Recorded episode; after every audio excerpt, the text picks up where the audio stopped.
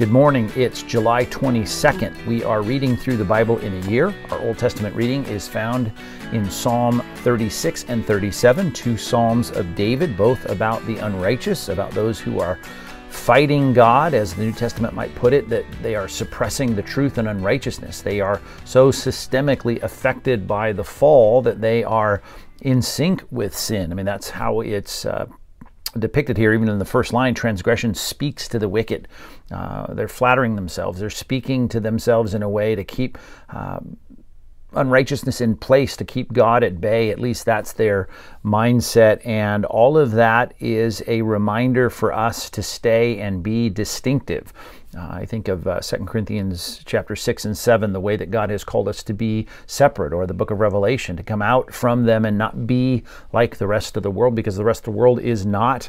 Um, friendly toward God. As a matter of fact, they're hostile toward God in the way in which they live. And uh, while that's a hard thing for us to think about, the bifurcation of all human beings, either into those who are pursuing God, loving God, submitted to God, and those that aren't, that's the way it's presented to us here in the psalm. And it's a good thing for us to remember God is faithful to his people. We ought to be pursuing God and recognizing the strong distinction between us and the unrighteous. And um, there is an us and them about all of that that ought to uh, be always in our minds. Uh, we ought to remember that, not that we are uh, mean or cruel to those that are not saved. Matter of fact, we want to see them redeemed. As Paul said, he's willing to shed a lot of tears over seeing them step out from where they are and into fellowship with God through Christ. That's certainly our mandate and our mission.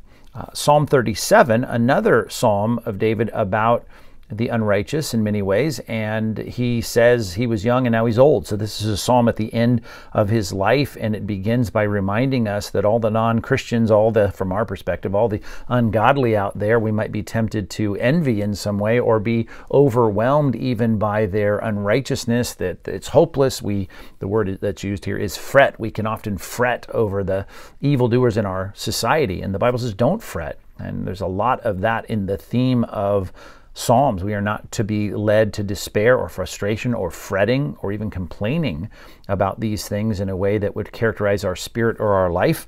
And uh, he says, because it doesn't last. In the end, God will have his day and will rectify what's wrong. He will bring equity and justice to the world. And so it never, ever. Um, pays for us in the long run to side with the world or to in some way throw up our hands and think God is not watching or God does not see. Uh, we need to know that the Lord is going to step in and we ought to be faithful. So, two Psalms, Psalm 36 and 37, note how they both have that common theme of how we view the world and how we view those in the world that are opposed to God.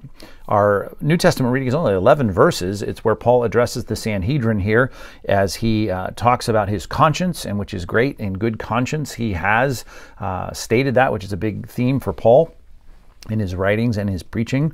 Um, I'll leave that for another time. But here, in that good conscience that he has, he responds to uh, being directed to be hit and uh, when he responds and calls the one who directed the beating, at least the smack on the face that he got, uh, he called him a whitewashed uh, wall. And when he was told that was the high priest, he retracted that. He quotes uh, Exodus 22 and says, I shouldn't have done that. And uh, even in that, you show his concern about his conscience. His conscience was not clear because he disobeyed what the scripture says. And uh, so he, he backpedaled. Didn't mean he was done with the verbal fight that he was in, because certainly there was a fight going on on for the minds and hearts of those people that were holding him uh, in the barracks and holding him um, as a as a incarcerated uh, criminal for preaching the truth. But uh, he splits that group in half by looking at the Sadducees and Pharisees and knowing that the thing that would tear them up and internally divide them was the topic of the resurrection. So he brings that up, and that uh, splits the group, and that was a very strategic and wise way to go about dealing with the struggles that he is facing. And we'll see more as this unfolds in the rest of the chapter.